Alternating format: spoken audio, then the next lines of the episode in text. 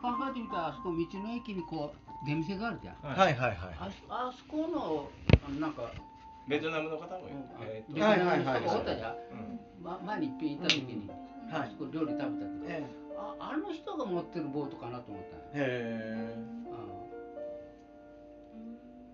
ん。でそのおじけねあの編集した人もあそこにご主人がつとあの仕事してるって言ったね、それでなかったうん、コーヒーが美味しい美味しいコーヒーよってから西村さんが言ってたから、コーヒーの実をこれから育てる。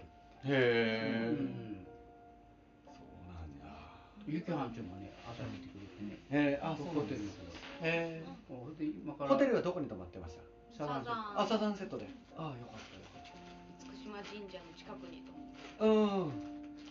いいホテル。であそこで整体してあげるっていうのはちょっとご法度みたいな感じでね。きび すごい厳しかったんですよ。あの夕飯もうん初めからプランの中でレストランには入っちゃいけないプランだった。もうそれしか残ってなくて。へそうコロナ感染を避けるためうん。だから夕飯は何とかしてくださいプランで。えへえなのになぜか朝はバイキングみたいな。言ってることとやってることが違うじゃないあれ？みたいな久しぶりにバイキング食べましたけど。最近どこ行ってもない。もんね。あれ？全部ご法度なんだから。不思議みたいな面白いとこ面白い。で夕飯入っちゃいけないっていうのも初めてだ。ったあ、そうなんです。まりないよ。ついてないとかならわかるけどレストランに立ち入り禁止プランみたいな。へえプランになったの。そう。プランになってしか空いてないみたいな。いやそうだろうなって思う、ね。なかなか面白いところ。ですよかよかったです。あすごいちびっこがいっぱいで可愛か。っああそうなんですね。た漫画いっぱい置いてありましたあ置いてますよねロビーに。あそこはマーシーで遊ぶ場所ない。あのチャペルがあったじゃん砂浜のとこ。あそこでなんか散々遊んだよね。あのそうですねライブとかも。フラダンスとかもよくあそこでやってる本当は毎年。てありました、ええ。皆さんのフラダンス写真の。うん。ハワイが有名なのかなと思って。そうですねはい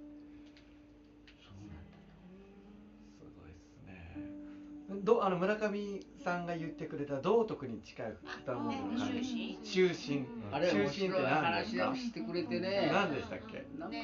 昨日その話で持ってきて。終身っていうのは誰が見ていなくても自分がどうあるべきかどう生きていくかっていうのが終身なんだよって。道徳っていうのはみんながいてその中で自分がどう生きていけばいいか。だから終身の方が自分自身にとっては厳しいことなんだって。へえその違いがねはっきり分かるようにへ丁寧に説明でしてくれて子連れで電車で旅行してる時にあの両親自分とね奥さん席に座ってて、はい。子供たちた立たせてたと。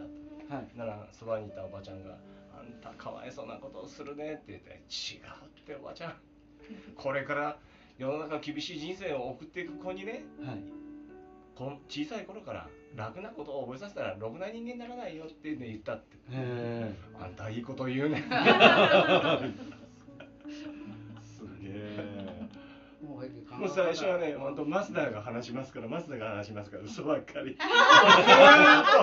1時間半話しっぱなし。一言マスターはあれだよね。あそこだから本の当増田さんがずっと増田さん塩作りに関わってるわけなんですよ。あの人はね言葉発しなかったね。すごい眼差し眼差し。本当はボランティアを募って塩作りさせるっていうのでスタートしたんですけど、松田さんがやっぱりそのあたり男気感じて、うん。自分でやっぱり責任を持ってあのホームページ立ち上げたり、はい。Facebook に載せたりえ彼がいるから今。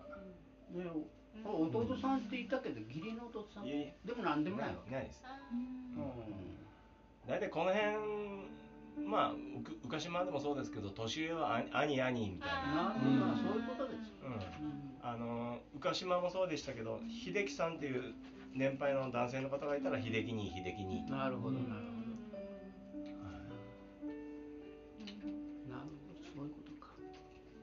でまあそこへはやっぱり平野仁先生の教えの一番弟子だった村上正明がいて平野先生もあそこに来て随分話を若い連中にも話してるわけなんですよ、だからメンタル部分ではすごくは出来上がってるわけね。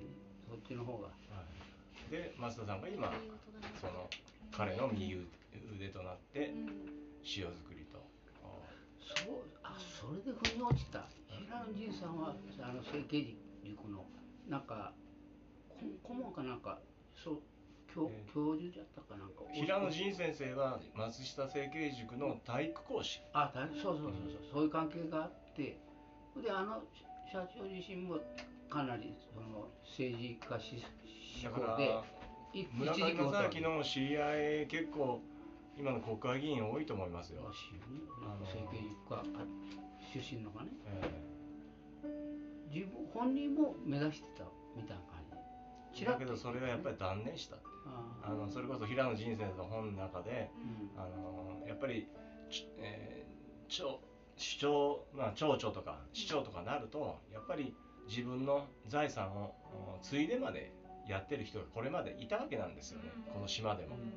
自分のところの山を切り崩してその財産で学校を作ったとかそういうのがあって、えー彼はそそこまではちょっとできないなと。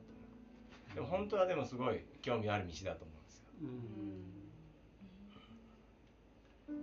昨日会えたってすごいことですね。ねうん本当にそう思います。うん。しかもそのかのちゃんが意外な足のとこ近くじゃったじゃんアポをねは取ってくださって、えでいろいろこうやっぱりおせおせにはい。ね、こうなってた中待っててくださって、ええ。結局もう7時前ギリギリまで、だからお風呂の時間がねそうそう7時からなんで、で。本当はあの村上さん電話したのが5時過ぎ5時ぐらいかなと思って般若寺行ったのも3時50分ぐらい。えで,、で何時までいいですかって言われて、もう時間計算したらまあ4時10分ぐらいまでですかねって言って、うん。まあ住職の話もちょっと伸びて、うん。ではい。その後せっかくですからっていうんでお土産のはい。もうん。うん般若寺のね、はい。金龍のあの鈴鈴とかうん。売っていただいて、ピーちゃんのとこだいぶ買ったんですよいや本来はご祈祷を受ける受けてのお話でご祈祷がついてるんですよ、うん。でも今回はそのいろんなのもあってご祈祷を受けてないので、うん。やっぱりねそのかける分ぐらいは、だからあの般若寺っていうのも本当不思議なんですけど、僕が小学校4年生から剣道を始めて6年生の時に剣道のスポーツ少年団が私がいた平尾と下がってこの2つであそこでキャンプやった覚えがん。であそこの般若寺で昔はそうめん流しとか。あったっていうのもあったんですよだから今古いその古い写真が今の道場のうん倉庫に隠れてるんですけどで今度あの福島さんのとこ持っていこうかなと、うん。それは喜んでるんですよ先代ですよねその。はい先代お父さん。が結構破天荒なことですけ結構されてたよね。そうですね。あの私ら同級生にあったんですよ。そうなんですか。でけ流行出身。あ流行賞ね。でうん。でけその当時の同級生があの近くに住んでますからね。あのそれであああれがお父さんかって言ってうん一応だから昨日の住職の弟を私一月臨時採用教員で担任したことがあうん。るそれで県のスポーツ推進課っていうところに行った時にあの福島康介さんっていう、まあ、今上関の方でお寺持ってるんで変正寺で彼があー総合型地域スポーツクラブを上関の方で立ち上げたいんだということで会議に来たわけですよ。でもそしたらもう久しぶりっていう感じで。うん。でそれからもう、あのーつながりができて。で昨年の5月の連休に宮島の未線お参りして、えー降りて、えー、と大聖院っていうお寺があるんです、はい。でそこにあの御朱印帳のところに彼が座ってるわけですよ「えどうしたの?」って言ったら「いやあの連休ちょっと手伝いに来てるんですよ。それ編集さんの方うん。はいはい。その福島が言ってて、うん。でその私もそこで初めて御朱印帳を始めたんですよね。でそれを持って先ほどあのお話ししたように京都に大学の後輩がいるからうん「先輩行きませんか?」って言って、えー京都御所を最初あのお参りしてその後、妙心寺。ね、去年お話ししたじゃない、はいはいはいはい。はいで龍がずーっと続いてうん。ええほんであの編集さんまあしとっても仲がいいよあ結構ねあのあのお坊さんっていう芸人でねあの松山千春のあれモノマネ上手ないそれをね繰り返し繰り繰り返しやらせるんよ。回しがもう無茶ぶりでね。ほんで本人もね平気でやるんよ、ね、結構お寺さんらしくないことやれやるでこの間娘がこう就職するんであの変勝寺。うんごま炊き祈願。うん行って。昨日般若寺の福島住職は金龍が出てきたのを見せてくださったんで私も福島康介弟を写真撮ったらあ出た。何が出たと思います？実はね、私もあったんよ。変勝寺で撮影したら。金龍。それから炎の中から龍が出てきたんよこれ龍じゃなくってだからあれごま炊き線にあ現れてこんのよ。うん。あの龍神さんはねあの炎の中から出てくる。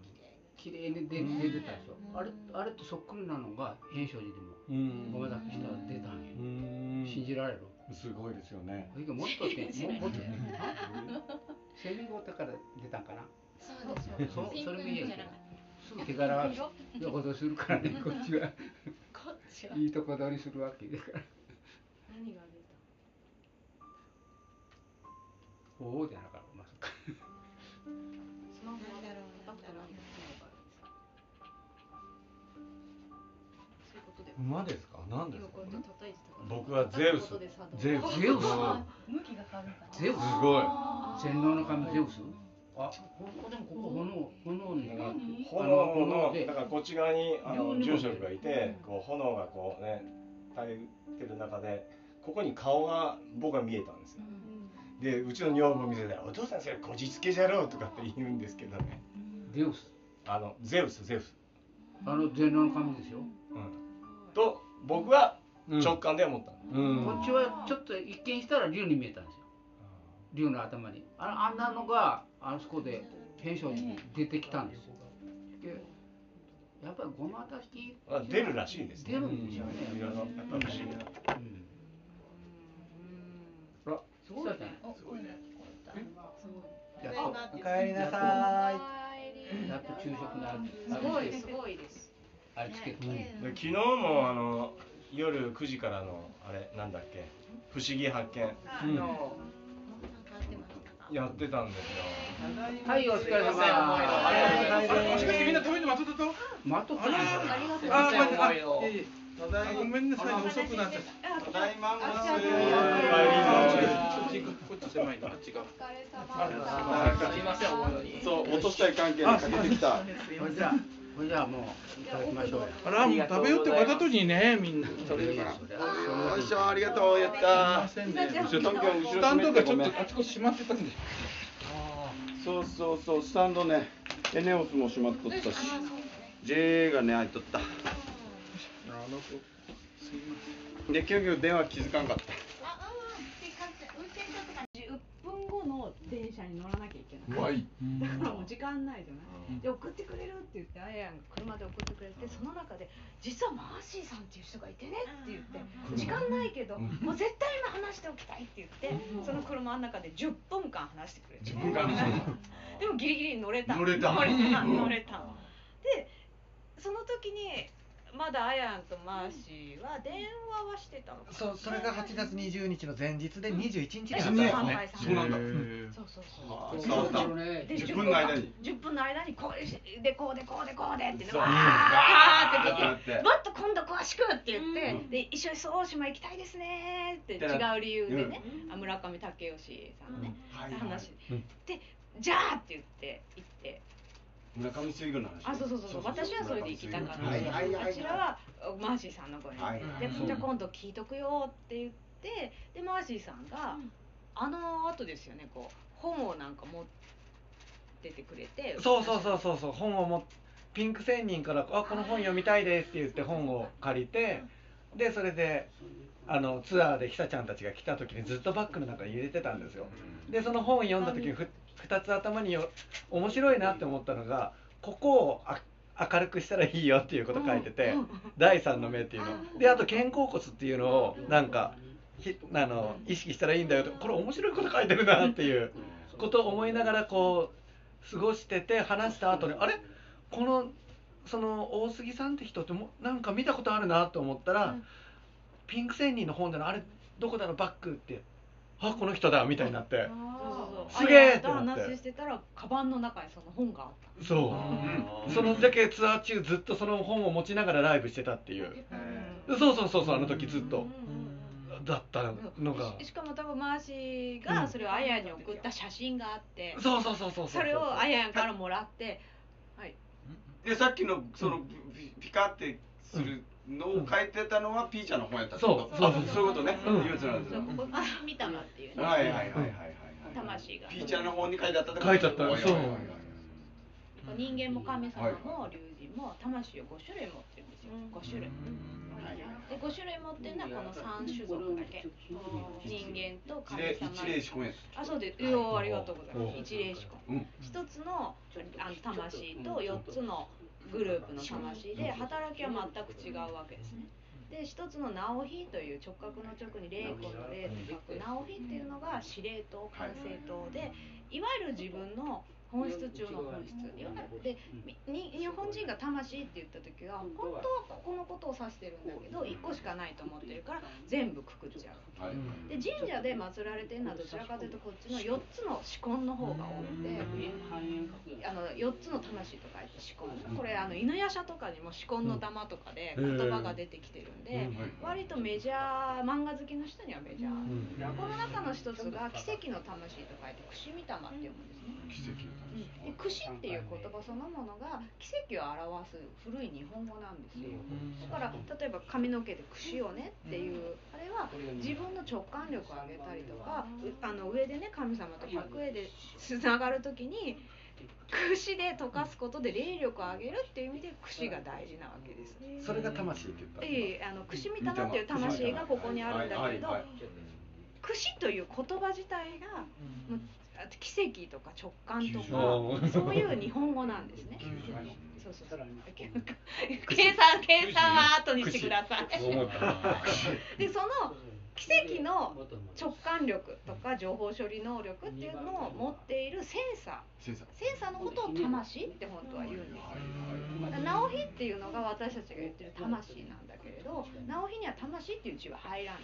はい。直角の直に霊魂の霊で直火だからでこっちが本当の意味での魂。はいはいでいわゆる残りの4つの魂って言われているあの串見玉とか先見玉とかまあいろいろあるものはセンサーのことなんですよ。センサー。外界から情報をキャッチするセンサーー。インプットそうそう。でそのインプットしたものを直火に伝達させて直火がはい。全情報を集めてその中で意思決定をしたものをこうしましょうっていうのを今度は出力。そう出力するのも同じセンサーはい。ただ4つあるので場所がセンサーって日本語で何でしたっけ？センサー。社は中探知機探知機あ探知機。探知機。さすがはいそうそう探知機。とかだからここの串見玉の部分があのあんまり使えてないと、結局ヘッドライトを消したまま洞窟の中歩いてるみたいな状態になっちゃうんで、はい。わかりやすいうん、道に道に迷っちゃい迷っちゃったりとかあと何かこう意思決定しなきゃいけない時にそれこそ情報に踊らされちゃったりとか、はいはいはいはいで現代人はやっぱ多いのね。はいはいはい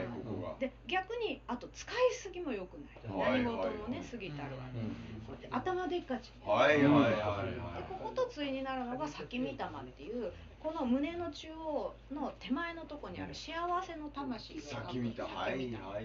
でこれはもう幸せという感覚であったりそのワクワクをワクワク。歓喜っていうものを感じるためのセンサーなのでやっぱりこういう体勢になってたりとか下ばっかり見てるってなってくると。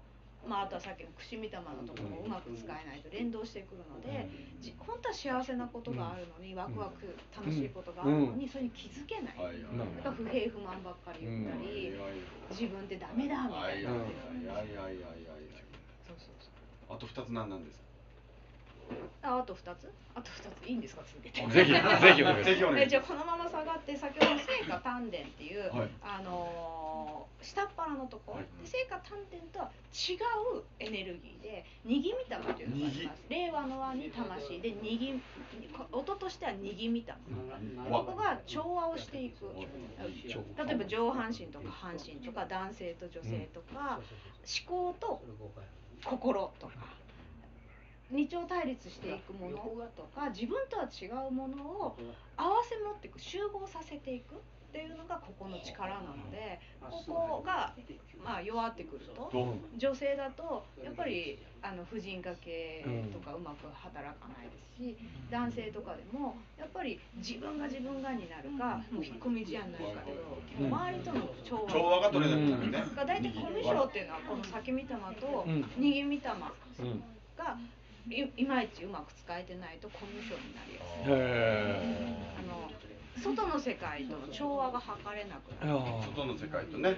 調和。だって他者は違うものじゃな。はいいはいはい、うん。でもう一個がそのうん。肩甲骨はい。の間にある、うん。これ危険これ危険。これ危険。これ こちらの危険だ。あの荒御霊っていう荒々しい。荒々しい御霊魂が荒みたがでこれは現実か具現化を。あらあの起こす魂なので肩甲骨のあたりが凝り固まってたり、うん。胸椎のあたりがうまく動かせないと、うん。どんなにあちらからエネルギーをもらったり他者の力を借りられても、形にできないんですよ、流れてっちゃう。三日坊主になりやすかったりとか、うん。願ってたりいいことしてるんだけど、あのなんていうのか現実が停滞していて、くさくさしてく。る。でも5つあるってことは全部のバランスが大事なんうです。んでそうなった時に神社っていうシステムが日本には残っていてそのシステムはいろんなプログラムが動いてるんだけどそのプログラムの中にこの一輪指根を動かすプログラムもちゃんとプログラミングされてる。んですその時に伊勢系っていうプログラムと出雲系っていうプログラムがあって伊勢えごめんなさい伊勢系の場合は今の握り玉と荒御玉をメインで祀ってるんですね。だから伊勢神宮行くとちゃんと荒みあの天照大神の荒御玉ですというお宮と天照大神の握り玉です。っていう別々でなってます。書いてあるんです。か書いてあります。ちゃんとただちっちゃな神社になるとお社を何個も守れないので一緒くたになってるけど祀られている魂は別々の神様だって5つあるわけだからそのうちの2つを別々に祀るんです。ねで特に言われるのはあの荒荒御霊ばっかりが優先になると災害になって握り霊が優位になると豊かさで大量にしてくれるっていうのが伊勢系の考え方。だから別々に祀ることでバランスを取りましょうっていうのが伊勢系のプログラムです出雲家は逆に串御霊と先御霊を出雲信号っていう神様の言葉っていう形で、まあ、あの立て祀るんですよ。ちゃんと書いてありますよ出雲神あ大社にも。だからそもそも出雲大社のあの三の鳥銅の鳥がありますけどその脇に大国主の御事がねこう海の波がこう津波のような波がうわーっと寄ってくるその津波の上にドラゴンボールみたいな金の玉が乗っかっててそうそうそうそうそう。こうやって大国主が取るっていう銅像があるんですよバカでかい。もし行かれたら大国主ごっこをぜひやっていただきたい斜め後ろから撮ってあこいつ。あそうこういう格好すると写真撮れるんで。ここにあるんですね何何出雲大社出雲大社は普通に参道ビューって行って三の鳥居があるんですね。行けばわかる銅の鳥居その手前のとこにあります。でっかいから。でっかお手水社のま向かい側にある。い出雲大社聞いたことない。でそこに来てるのは先御霊と串御霊なんですよ。しかも奈良の大宮神社の大和の国の。大和の国。そうなんで大和の国が出てくるかもう割愛しますけどかでもそこから来た別の神様の先御霊と串御霊を大国主が受け取ることで国を作ったっていう神話になってるからそういう銅像がある。んですよ神様にもそうやってやっぱりいろいろ種類があるそう種種類があってそれをあの 実は飲料で残してるわけですね。私たちが持っているそれを磨くあのセンサーを磨くセンサーの感度を上げるバランスが崩れたところちゃんとバランスを整えるというために一つ神社っていうシステムが今でも残ってるもちろんそれだけじゃないですよ。うんそれだけだけどっていう話をベラベラしてごいめんなさい。やいやいやい。やい。やどうぞどう。ぞああの神社にもさっき言ったっていうか本書いてありますけどあ大丈夫そうそうえ大丈夫ですよそこまで詳しく書いてないから。ちょっとほら種類がいくつかあるとするじゃないですか。で例えばほらこの間はちょっとあれ専門やってるさあのうんうぶすな神社？っていうのは人によって違うって言われてないですか。そのうぶすな神社さんがあの祀ってあるあのえっ、と神様とかいくつかありますよね、うん。そしたら例えばそれぞれ人によって違うけど例えば自分のうぶすな神社のあれがあのお命に祀ってるのがこの人とこの人とかなんとか神社あれとそういった種類がちあ違いますそういう意味じゃなくて。えっ、とですね今のは魂一霊子根というところで、うん。神社っていうシステムの意義、うん。どういうふうに神社と関わるか、うん。なんで神社があるかうん。という魂の視点からの話で、はいはいそしたらそのはい例えば今度産砂っていう視点で見た時にはまた神社の役割がまた違うんですね。あ違う。例えばさっきの出雲系となんとか系っていう例えば例えば自分がうず出雲系のあれだったとか、うんうん誰々は何々系だったとしたら、あじゃあここっていうポイントがそれぞれ違うってそういうことではないってあことそれとは関係違ないうんですね。ステージが違う。うん。えっ、ともう全く意味が違う。例えばああいや全く違うところの話をしてるよね。えーっとでも今多分聞きたいのはそれは違うけどちじゃあどういうことなんだって。はいはいはいはいはいそこだはいはいはいはいそれは違うんだけどどういうことなんだってなんかあの大企業の本社ビルがあった時に、はいすごい例え話。大企業の本社ビルが一番最初は受付なんですよ絶はい。対に、あ確実はいで大体社長室が一番上にあったりとか、社長との応接した上にあったりとか、はい。でその間にいろんな専務とかね副社長とか、あとはちょっとあの研究室とかね、はいろいろまああるじゃないですか。はい。で神社っていうのはその大企業のビルですねっていうことと同義語なんですよ。そうそうそうほうほうだから本社ビルですねって言ってるだけで本社ビルの中にちょっとずつ見た機能があるわけじゃないですか。はいはいはい。いろんな機能を備えてる神社もあれば単体の機能しかない神社もそれは大小さまざま地域性さまざまで本当はあってはい。なので産砂という機能を有する神社とうん。魂っていうところのサポートをしてくれる神社。がうん。別の場合もあれば重なる場合もあるっていう。であー産砂リーディングの場合はもうその魂云々っていうところの機能は別に見見ない。うんうん。なるほど。それはだって今の、ね話で、うんじゃあこことここだったら出雲系に行けばいいんだねで済むわけだし、はいはいはいはい。こっちとここだったら伊勢系行けばいいんだねで済む話なわけです、で調べるまでもない知識として、いあの知っていただいた後実体験で、実際に行ってそこを意識して、まあ、そういう体操もあるので、読んで体操していただくとか、で実体験していただければ済む話。ただ、ウブスナはそういうふうにうん。プログラミングは残ってるけれど、それを体系化している考え方っていうのは明治維新で全部消されてしまったのでないんですよ。神仏分離の。そうもあるし神仏分離のまたちょっとその後に一神教にしてしまったんですよ。で神社メニュー表っていうのができて神仏分離って分離しただけでが悪いっていうことじゃなくてその後お寺を神社に変えたりとかって言われてこう本当は神社じゃなかったのにあごめんなさいいいのか。神社じゃなかったのにお寺だったのに神社になっちゃったっていうところだけが取り沙汰されるんですけど問題はそんなとこじゃないんですよ。はいはいはいはいそうそうそう。本当は藩ごとが一つの宇宙だった。一つの国だったわけですよ、江戸時代までだから日本っていう全体で国を捉えてた人なんて勝海舟とかね龍馬とか本当にちょっとしかいなかったはずなのに今の私たち令和の常識からは日本って全部一つじゃんって。一つの共通言語で言ってるじゃん神社だって一つの共通じゃないって思って見ちゃうから分かりにくいはいはいはいはい。それが一神教のシステムそうそうそうそう。で逆に藩には藩のお祭りの仕方。同じ遺跡系でもお祭りからどんなの神様が祀られてたかまで全部班ごとに違うわけなんですよ、はいはいはいそれを統一化しちゃった標準標準化っていうかそう標そう準そうそう。化した標準化したら支配しやすいっていうことそういうにことそういう繋がっていくんですよね。ことでその時にメニュー表を作ったんですよ、うんうん。今の天皇家に連なるはいはいはい。古事記とかに日本書紀書かれているたかだか400弱しか書かれてないんですよ。あの中に。神様の名前だけヤオルズ多いんだからね。そうそう。でしかも稲荷神社とか書いてないわけですよ。